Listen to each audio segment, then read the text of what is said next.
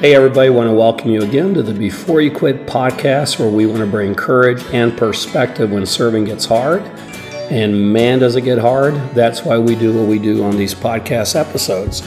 My name is Mitch Schultz, and I am today your scratchy, throated, rather sick, recovering host. Uh, my wife and I have both been down with an upper respiratory infection for the last week. It's kind of funny living together. We're both rather chatty with each other and with others.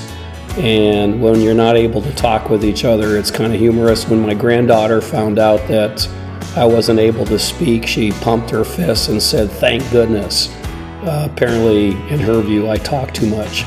Uh, but anyway, I still wanted to get this episode out uh, because speaking of granddaughters, um, the podcast we're doing today is uh, really exciting for me personally. It's something that is very close to my heart, and uh, that is talking about grandparents on a mission. Uh, those of you who are grandparents know that there's tremendous privilege and responsibility to come alongside partnering with your own kids as they're raising their their children, your grandchildren.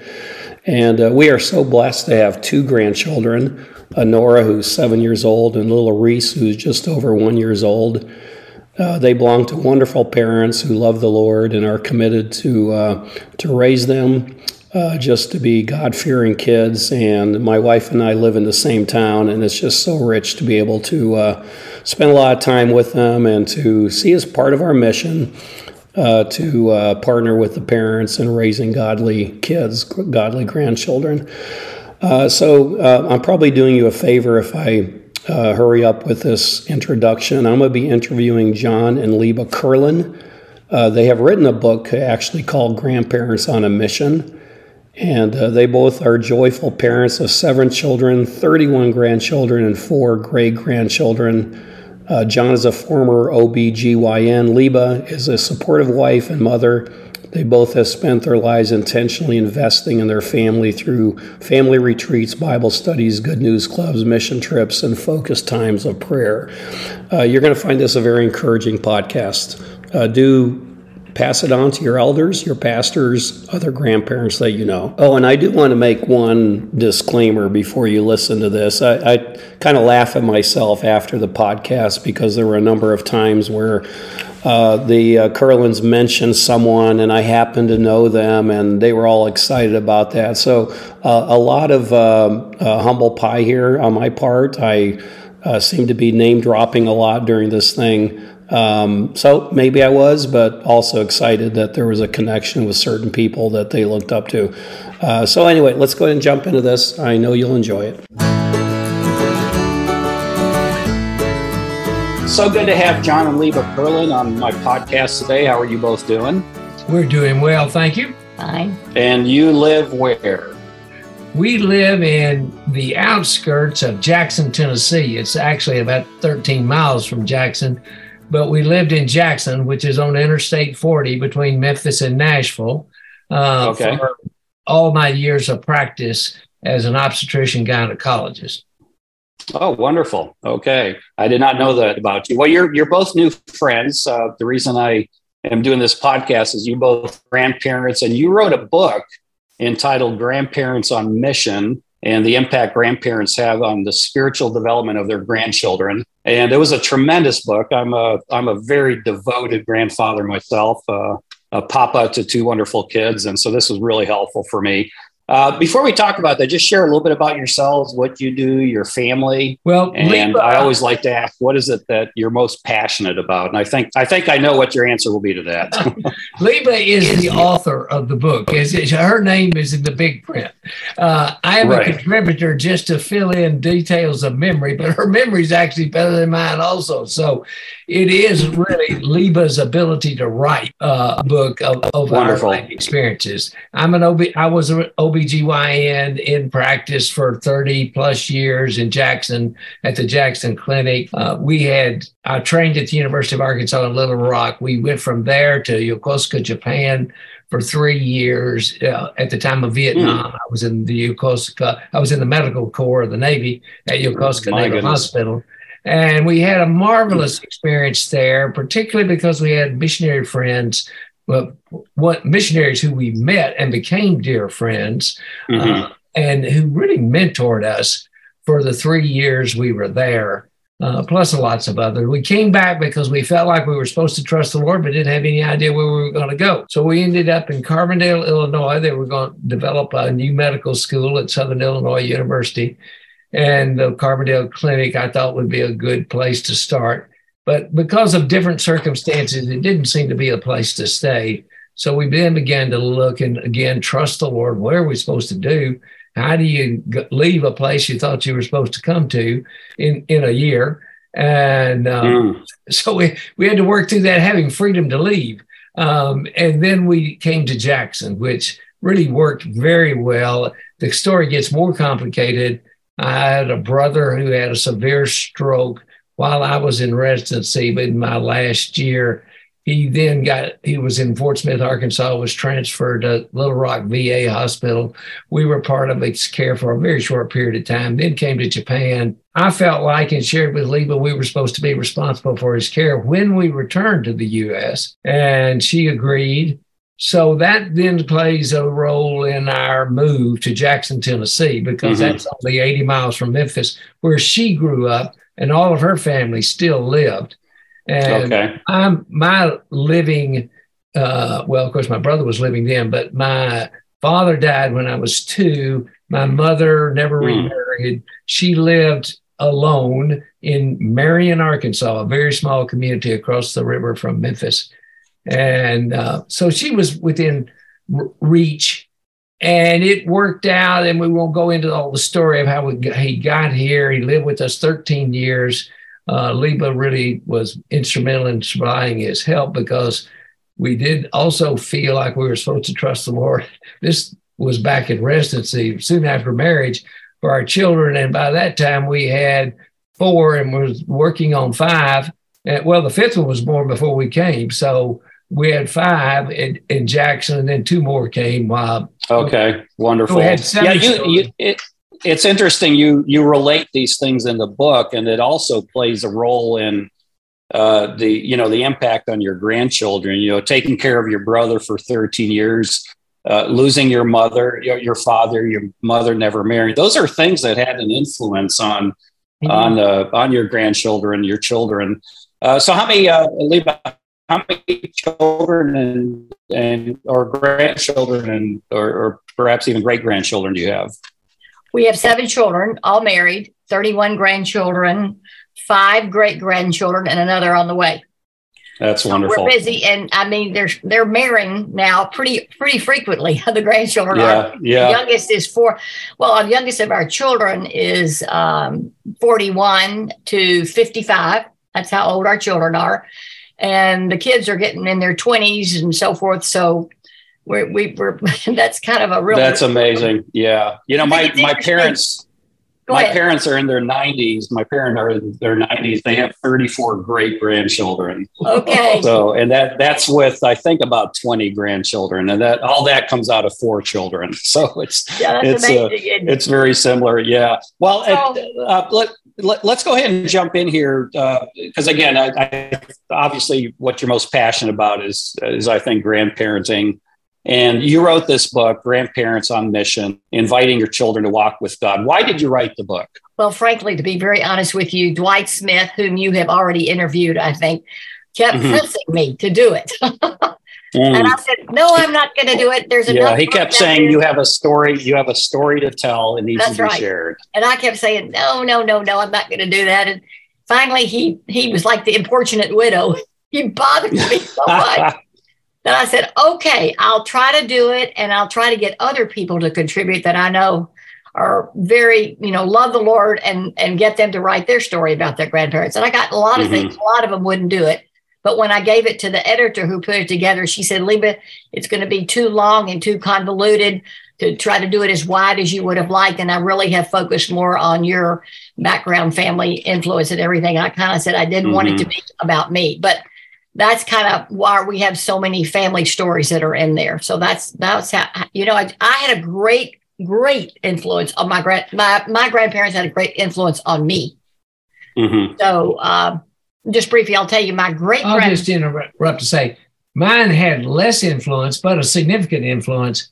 But mm-hmm. her her experience as we were married and sharing with me, I kind of bought into the story uh, and felt yeah. like I was a part of that. So my great grandmother, as a child, I would sit at her feet, and she would tell me all the stories of her family reunions and her cousins and what they did and how they had to memorize a Bible verse for every meal. The boys always tried to get away with Jesus wept and were sent back to memorize a different. one. but I just yeah, my grand my granddaughter tries to use that one on Wednesday nights to get candy for at Awana and the the leader's catcher is like, "You used that one last week. It's not going to work." so she'll come to me and she she'll come to me and say, "Papa, what's a quick Bible verse I can use?"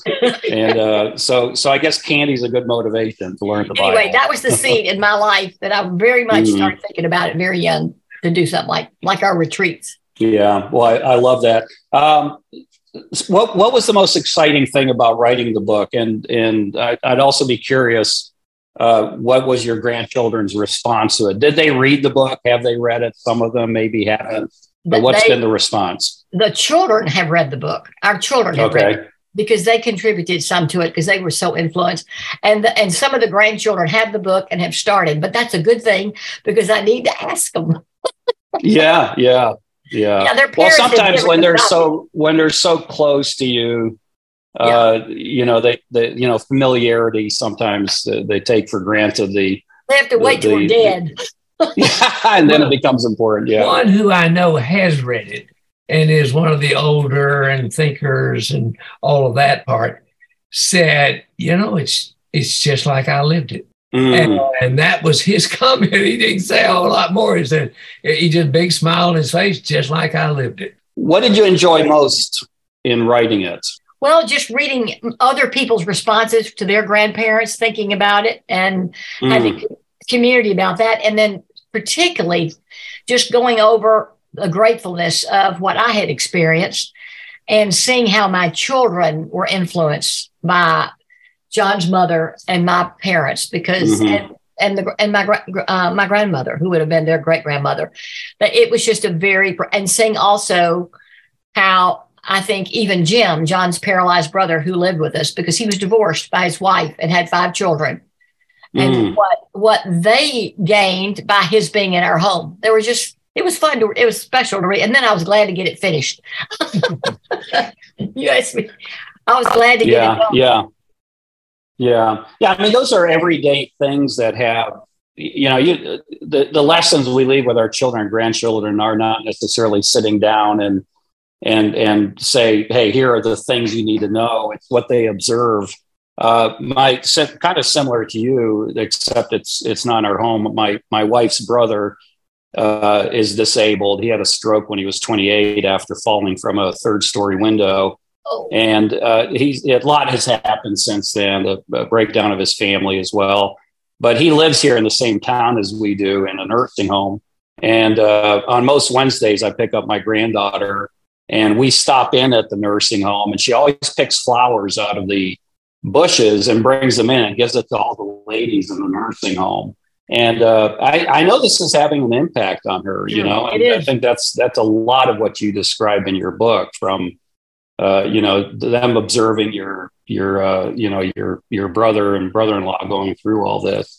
I think um, too, and to say it humbly. Well, John, uh, yeah, go ahead.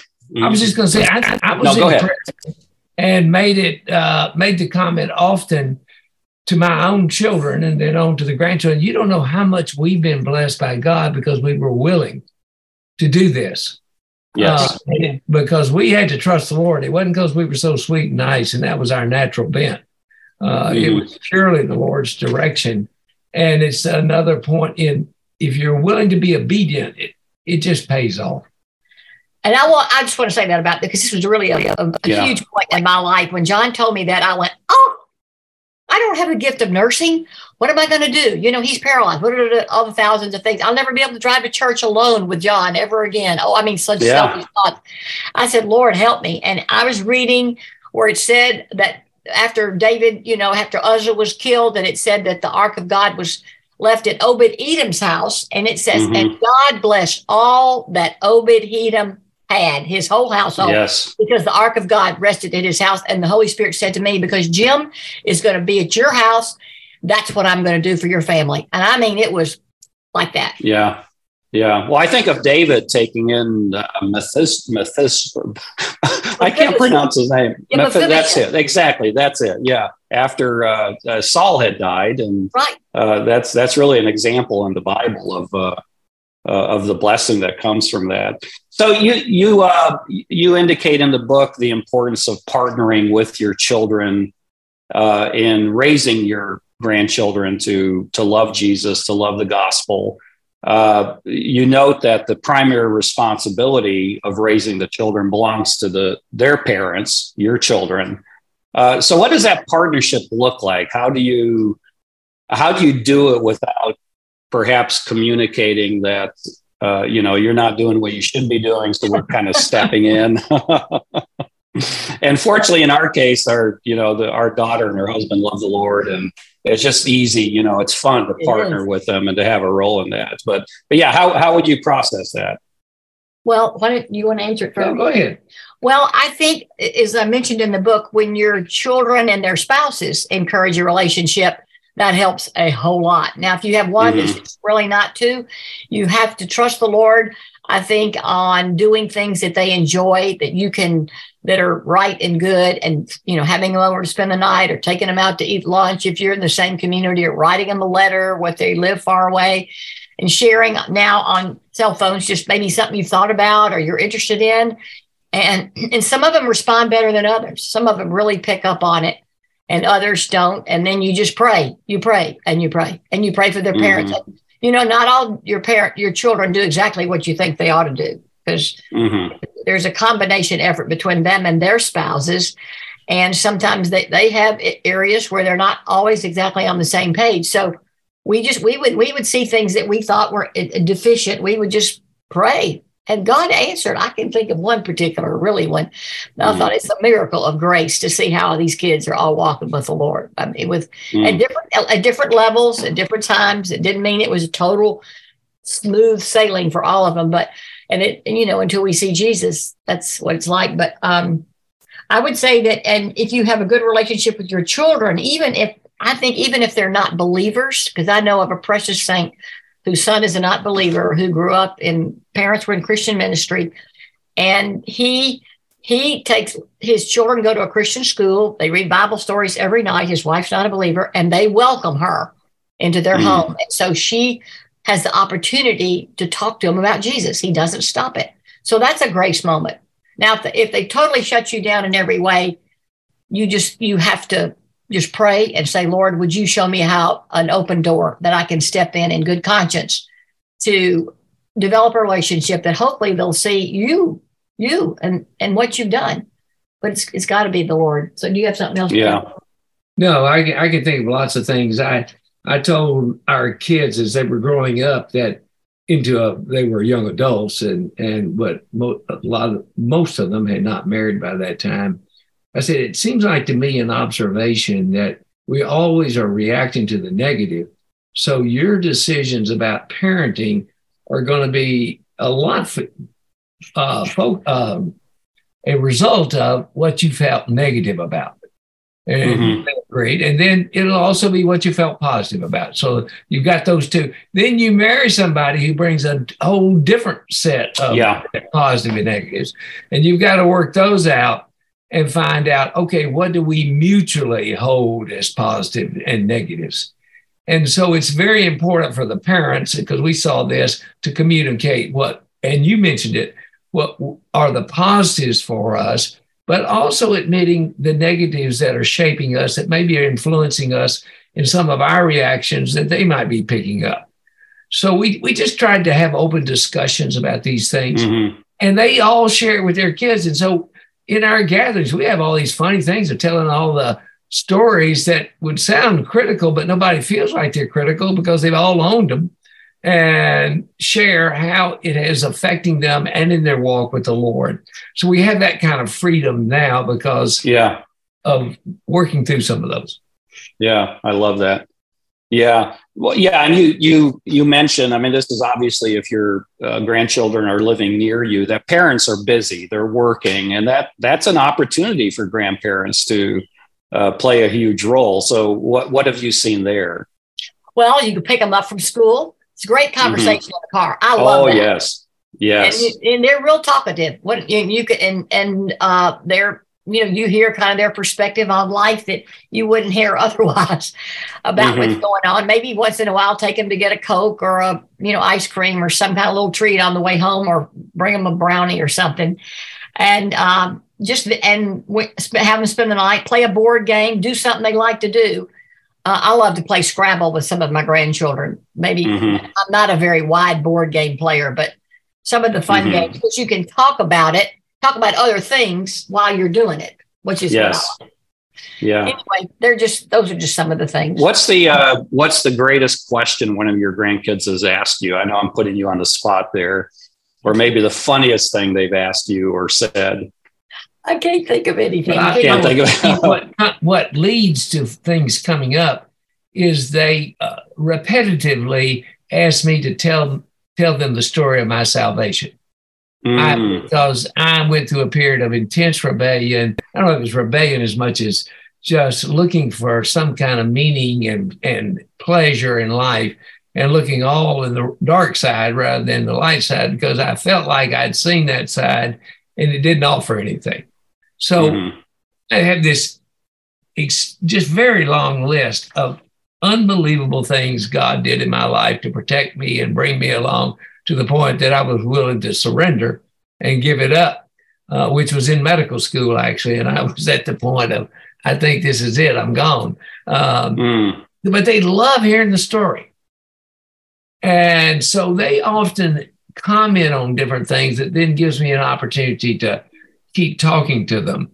I, I have found in adult conversation or any conversation, if you don't press your own agenda, but if you just wait and listen for the openings uh, and then see what the take is. And maybe there's no take at all, uh, but then to go that way. So there have been a lot of discussions that have led to things. I don't remember one just thing that hit mm-hmm. me. Oh, they want to know so and so, but they do want to know the story.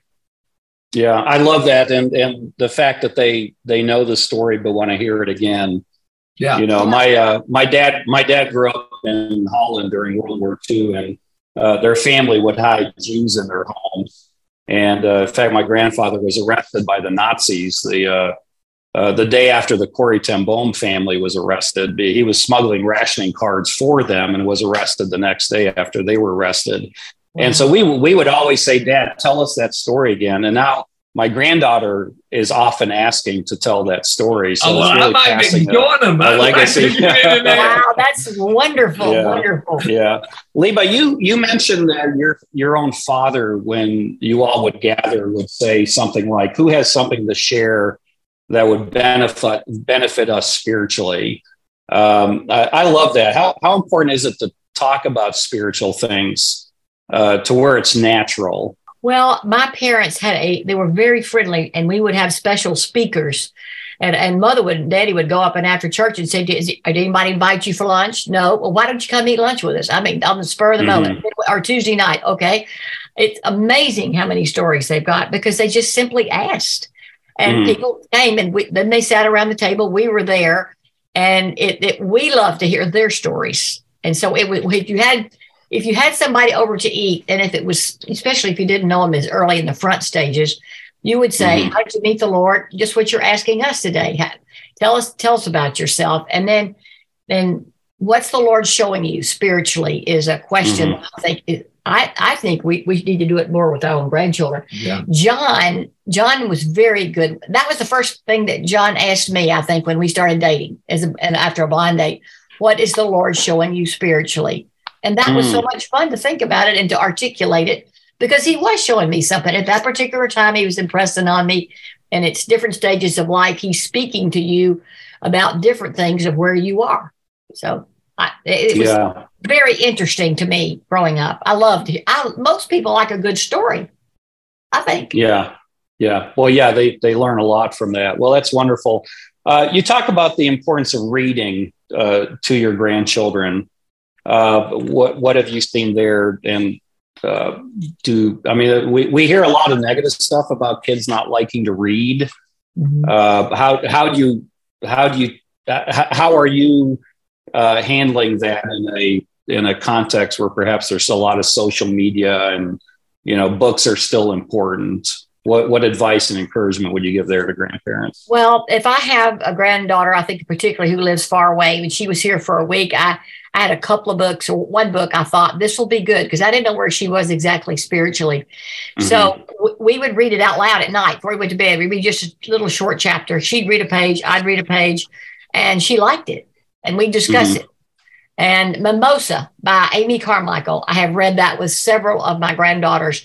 In mm. the, and they've been with me, and they would all say what an impacting book that has been on their life. Mm. It was for me, so I thought, well, I'm going to share with you, with you, or I gave it to them, and then asked them. I had another situation where I said, why don't you read a chapter, and I'll read a chapter, and we'll talk every week or two. But the book that I picked was not the genre that she enjoyed.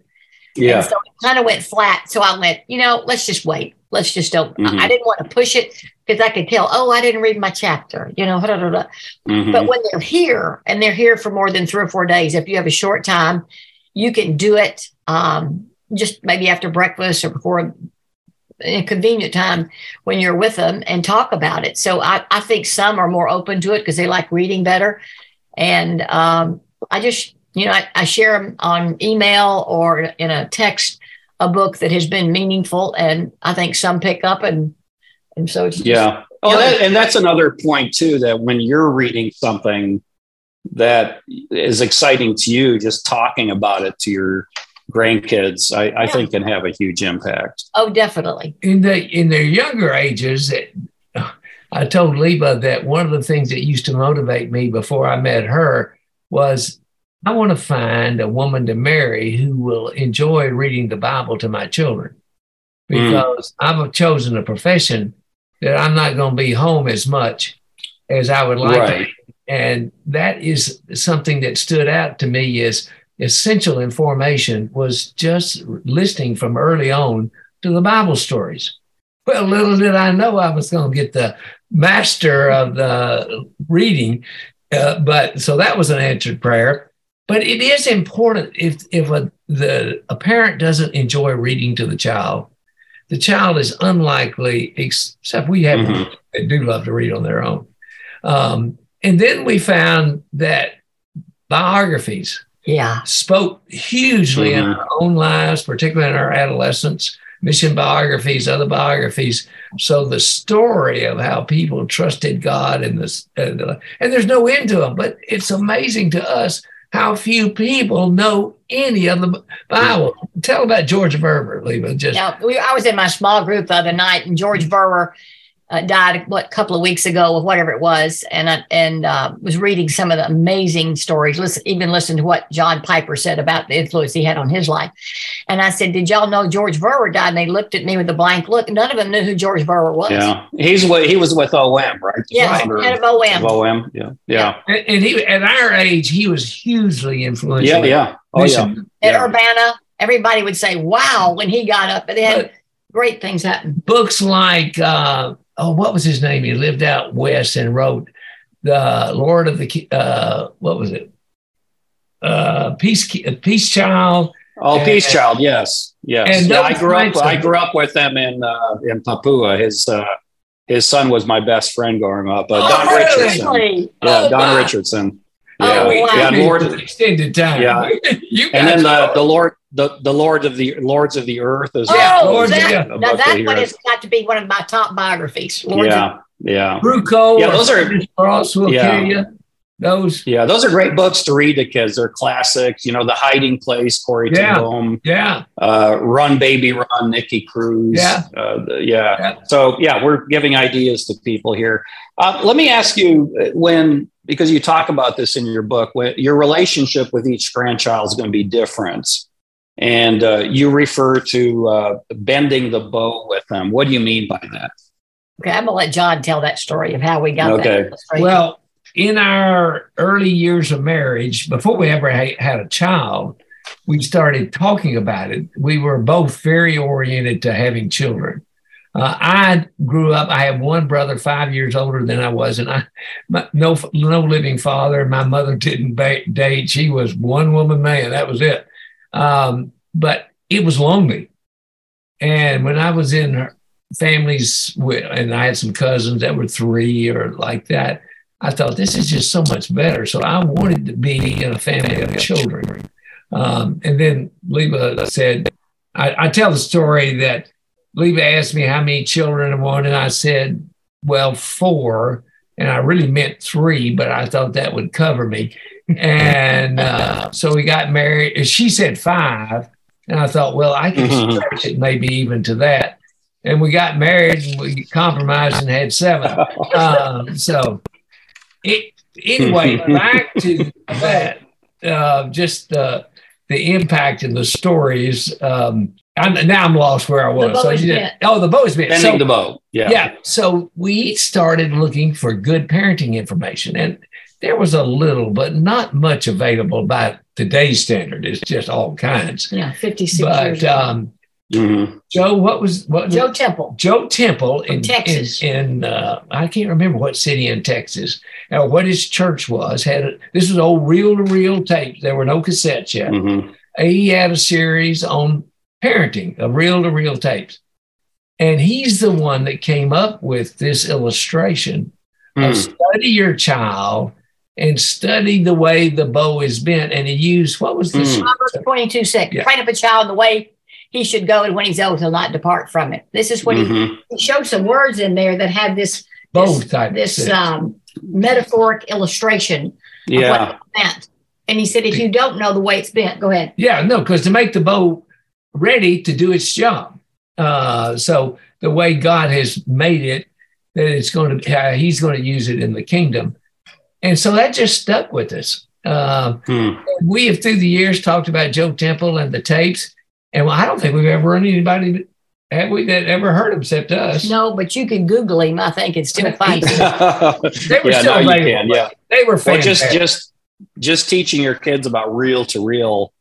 Um, 16 millimeter recording is yeah is is fascinating on its own whatever. Yeah, and this, this might not have been the case or is the case with your children, but it certainly is with a lot of grandparents that uh, uh, a grandchild, you know, perhaps a little older, teens or older, is not walking with the Lord. Uh, and, and, they might even not be receptive to you engaging with them about spiritual things and you even you even do talk about when relationship isn't welcome you actually have a section uh, so there's an adapting there, right, in in how you relate. So so speak to the grandparent who right now is burdened about uh, having a difficult time relating to a teen or older who's not walking with the Lord as a, a grandchild. Wow, boy, do I know many, but that's true. mm. I mean, practically all of them, at least having one yeah. or so. I think, mm. I think, I, I mean, people say prayer, prayer, prayer. People talk about prayer, but I mean, earnest prayer day and night and yeah. praying on the hook in the car lord you're the only one to open their eyes and even to give me a relationship and i'm trusting you and i'm listening to you and i'm waiting on you and i'm calling out to you about uh, this child and i think once again i go back to show me is there any way to develop a relationship or or you know to, for them for me to show them that i that i love them whether it's hugging them when, when i see him smiling at him when when we're together, giving them some kind of a, of a uh, of a warm greeting. My sister told about uh, someone that she knows, a grandmother whose grandson was not walking with the Lord, who loved the Lord, and she talked about him coming into a family reunion, and she went over to him and just embraced him. And she said, "Oh, I'm so glad to see you." She said, "I'm mm. so glad you're here," and and she said that really spoke to her and mm. um, one of her i mean i just I, I, just practically everybody is going through the pain of that because our culture has gotten so dark in so many so many ways that it influences our kids kids don't like to be different i'll tell a quick story yeah. of our life our one of our children from very early from very early seemed to pull back from relationship especially with me he seemed to fear me from like 2 mm. years old and I tried to do everything, but I, I kind of in my naivety at the point uh, thought, well, if he doesn't want to me to make advances to him relationally, then I ought to not push it uh, and, mm-hmm. and make it worse for him. But I didn't make the what I think in retrospect I should have said is that means I've got to work a lot harder. Yeah, yeah, at finding, finding what he does respond to. Now, in adult life, it's all worked out now, but he can remember it. He can remember it and really living in fear of me. And I didn't think I was. Hmm. I'm only. I was only five seven then. I'm now five five. I was that fearful.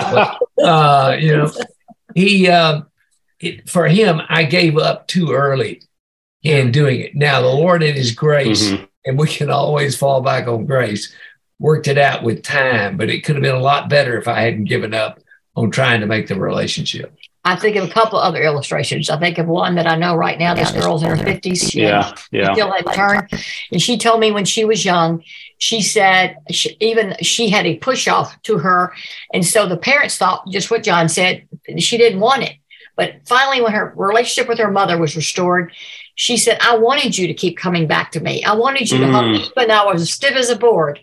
She said, I wanted that. I wanted, I wanted something that said you cared about me. Of course, she did care about her, but she was mm-hmm. scared because she kept having that bristle, bristle, just, you know, don't touch me or don't, in the sense of don't touch my shoulder or whatever. Yeah. And, yeah. and I think that is, Lord, what am I, am I supposed to keep pursuing this? Am I still supposed to keep asking him out for lunch? And just listening to him. What are you doing? What's going on with your life? Asking questions.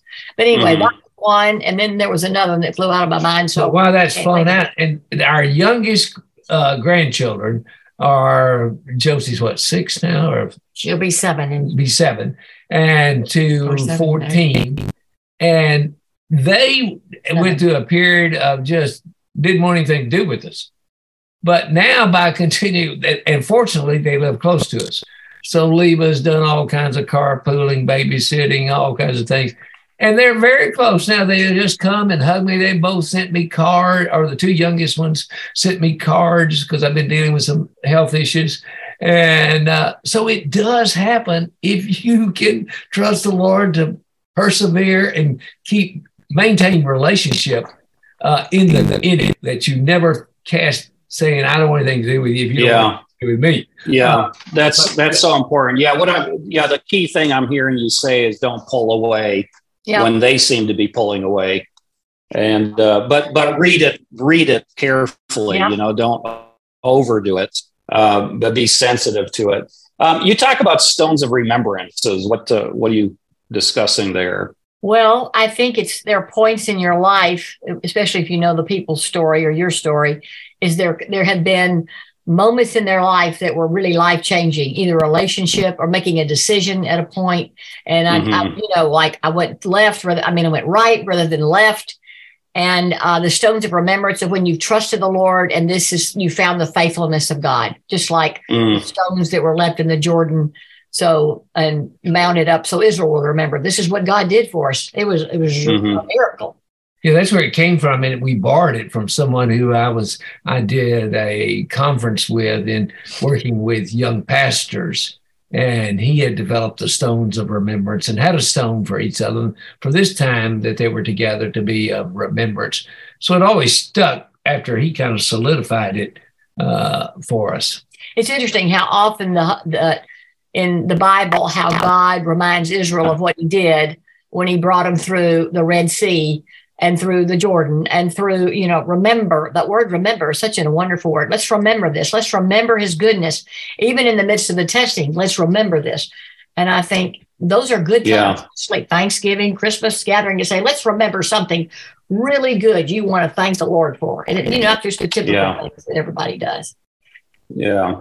Yeah, I love that. I was thinking about that too, that in the Bible, there's constantly the rehearsing of history and even Peter in his sermon in Acts uh, 2, yeah. Stephen in his sermon in Acts uh, 6 and 7. Uh, you know, of course, there the stones were thrown at him, but he still went through and yeah. gave the. It's really, yeah, it's rehearsing the gospel, isn't it? And that that's been so important for me as a grandparent that I'm talking a lot about the gospel, what the gospel is, uh, how it's impacted story. my life. Yeah, yeah, yeah you're telling exactly. your story. Your story, and your father, like you said, your grandfather, your father, the one mm-hmm. that was in Holland. That's an amazing story to have yeah. in your family. I mean, that would be a key thing. Yeah. I, I can remember. Oh, absolutely. That's a father. That's a boulder.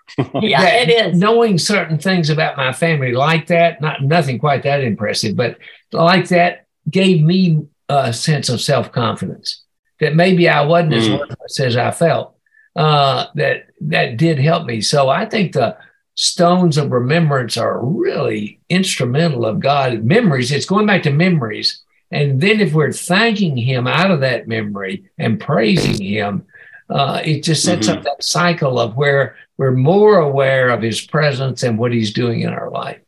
Yeah, well, really good. Well, uh, Dwight Smith, our our common friend that uh, connected us, uh, has a section in the book talking about the uh, the impact that death has on on grandchildren. Uh, he's not here to talk, talk about that, but what how important is that, and what what's the idea there? Well, we've had a lot of experience about it this year because my mother uh, died in September, uh, and mm. literally three weeks from her 97th birthday, and she was much adored by lots of people besides her family. Mm. And we had a fabulous time of remembering all that she uh, taught us about the scripture and the word and wrote letters and gave books to people about the Lord and Bibles. And mm. it was just full of a time of memory. So even though there was a granddaughter that was very young, she looked so sad. And I said, I said, Abigail, she said, it's so sad. And I said, Well, it is sad. I said, But Abigail, mm. she's with the Lord. And she, we're going to see her again. And I said, She was ready to go see Jesus. I go, that's something mm. that I hmm. said like that, that you can just emphasize what the hope that we have in heaven, the promise of seeing mm. again, all of that. And then three months later, we had a different kind of death to go grieve. My 31 year old niece's 33 year old husband was killed in a plane crash. Hmm. Three months oh a day later. Now, that was a grief it was very, very different. Yes. lose your husband mm. and your two little children who will never know him, a wonderful father and husband. Mm. And then it brought back a lot of the opportunity to even share about my grandmother, whose husband was killed in a plane crash when she was 30. Mm. And the different things, but that God took care of her. Remember, you trust him. And she got up at this funeral. I mean, it was something else. This is now she's back to the and my niece. My niece got up at the yes. funeral and she said, she shared in the most amazing way. She said, I don't understand it. And the grief, there's great grief because I wanted my children to know him. But she said, I know God has a good plan and mm-hmm. he knows what he's doing, whether I do or not. And I'm going to trust him. Mm. Give thanks. Wow. Praise him. And what an example. Wow. Yes. It, it mm-hmm. was just tremendous. And I would say from watching the influence of a grandmother and great grandmother who had really touched the, all those lives. There must have been 70 family members there, and many of them uh, 30 or younger, that had all had been influenced by her life. And then seeing one young, much younger, so she didn't have that extended family there. But those mm-hmm. who were there were touched just as much in a different way about God's sufficiency. If He was sufficient that she could get up and share that at that funeral, then wow. So they yeah they both were very impactful from a very different perspective. Yeah, yeah, that's so good. Yeah, uh, so so death has. Uh, I mean, it's it's a reality of life. It happens to everybody. Uh, acknowledging it with children, speak of the hope we have in Christ. Uh, but but also our our own mortality. You know that yeah. that life is brief, and uh, you can instill this. Uh, you know the, the what Solomon talks about the you know eternity in our hearts uh, is is established. I think when we realize that this life is brief and and we're vulnerable people where accidents happen, and uh, so yeah. I want to say one more thing when you said that is we are reading mm-hmm. in our daily morning. Uh, that's Randy Alcorn's book of Spurgeon's Meditations on Heaven. And they are phenomenal. Oh. Mm, and it's called mm. We Shall See God. And he has got more fascinating angles. Well, you, you knew Spurgeon was great, but you just didn't know how great. I mean, yeah, I love Spurgeon. And then yeah. Alcorn ain't bad either. It is yeah. wonderful to read to your children, high school children. Yeah. say, isn't this amazing that this is what yeah. we have to look forward to and trust the Lord for? So anyway, I had to mention it because I think it's a very superb book and a great one to give to a lot of people. And brief yeah. enough that yeah. somebody can read it. Yeah, little bitty ones. Yeah. Yeah. So, yeah, one of the things I'm getting out of this part of our conversation is is the freedom of talking about death, yeah. You know, not avoiding it, uh, talking about eternity, right? And uh, how at the center of that is the cross of Jesus, and uh, the gospel is about us being rescued from this life and being uh, brought into a, a, kingdom of the son he loves that John, I think, 524 talks about. Oh, so um, yeah, you do. We'll, uh, we'll wrap up here soon, but you talk about the importance of your grandkids seeing you read the Bible, uh, even having an open Bible in the room. How, how important have you seen that? And it's very important for me. With them. It's mm very important for me. Yeah, and, and John's mother. Every once in a while, we'll hear one of them comment on it.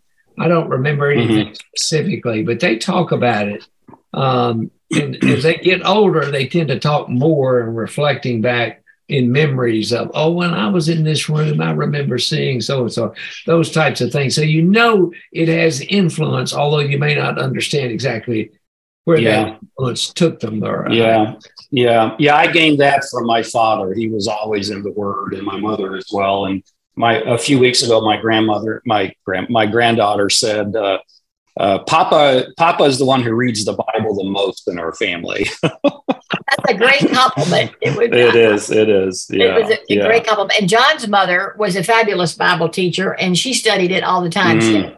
She, she, taught two classes regularly every week mm-hmm. and different scripture for years and years and years. And she talked about how the Lord talks to her through what he's teaching her and what how she's she's a very transparent woman. People loved her teaching because she was so honest about herself. And mm. uh, it and she oh how she loved the word of God. My mother did. I saw her get up every morning on the blue couch and she was reading it. My dad would read it too, even in the evening some or early in the morning before he went to work. So and I even remember very well they're praying on their knees, hearing them pray. Mm for us, and that was hugely impacting. Yeah, yeah. My mother said, if you want to know the Lord, you've got to find out what He loves and what He hates, and have a relationship mm. with Him. And He's given us His book, His love letter, to know Him and to grow in Him. And so that that gripped me. And I'm praying for my grandchildren who don't love to read very much. Mm-hmm. Except little snippets of this and that. I'm praying for a hunger that they'll learn to read it so they'll find mm. it so better than anything else they can look at on their telephone. That's wonderful. In late in life, as a result of things we're not going to talk about, I've become much more aware of how early life experiences do affect us. Death in my own, my loss of my father at age two, but just beginning to realize some of those feelings of an orphan of who's going to take care of me. So I would encourage people who have any struggle with relationship, feeling at ease about establishing relationship, being in relationship, to really f- seek from the Lord if there's somebody that could help them work on that, because that in time in uh, turn would lead to much more ability to interact. Yeah. With those grandchildren. Yeah. Yeah, that that's uh, uh, um, that prompts me to ask this question, and we'll wrap up with this. Uh, there, there's grandparents out there perhaps listening to this, and this has not been their rhythm, and maybe they're sensing a little bit of a of a quickening in their heart and and a burden to do that. Is it too late uh, to start? No, no, if no not, it's never not, too late. Where do, where do they start? You know, I didn't. I grew up. I was in rebellion. I didn't respond to anything. I had truth poured down me through child evangelism, mm-hmm. through everything. Um, then when I got to medical school, well, I, I just chose to go the way of the darkness in the world. Got to medical mm. school, just such trauma brought me back, but it was more of a academic. I really loved the study, and it was not real relational. And I knew I wasn't real relational. Nobody eh, tried to explain it to me or help me mm-hmm. with it, or just, you know, you figure it out. Um, and so it wasn't until I was 54 that I began to realize, hey, you know, I got some real issues. I got some anger issues and I got these. And then it became, and then more and progressively, and I would say it was mid 60s that I began to really feel much freer to be more relational. Wow. I'm not totally free of it yet, Uh, it's just I understand it a lot better. Not don't beat myself up near as much as I used to. well, it sounds like there's the desire for it. There's a passion yeah. for it, and yeah. I know for a lot of us, when we get to this stage in life, our our mission uh, is is family, and um, that's what I sense with with you both, and that's certainly the case uh, in our family. Uh, I always like to close by uh, asking a light-hearted question, uh, unless the question you ask me is a tough one. But uh, if you were interviewing me right now, what one question would you want to ask me? I want to hear in detail all those family stories that you just briefly alluded to. They are just I'll tell full you what. of details, yeah. and I want to hear them all. I'll tell you, I will send you a book that my dad wrote. Oh, uh, right. And then also, we we also wrote uh, our story um, about our family and some of the crisis that we've had, and I'll send that to you as well as a, as a, thank you. As a thank you for it. doing this interview. You'll go Wonderful. on our biography list. okay. Well, you you both are a blessing, and it's great meeting you. Thank you so much for doing a wonderful job in this uh, this interview. Thank you. Thank you. Enjoy okay. it. Take care. We to talk to you again. Oh, we will. We will. Well, there you have it. Thank you so much for listening to this episode of the Before You Quit podcast. If you have any questions or comments, you can email me at mitch at beforeyouquit.us. So until next time, stay encouraged and be courageous because serving Jesus is worth all of that hard stuff that comes with it. And remember what we're told in 1 Corinthians 15 57 through 58. But thanks be to God, He gives us the victory through our Lord Jesus Christ. Therefore, my dear brothers and sisters, stand firm let nothing move you. Always give yourselves fully to the work of the Lord because you know that your labor in the Lord is not in vain. So until next time, stay encouraged.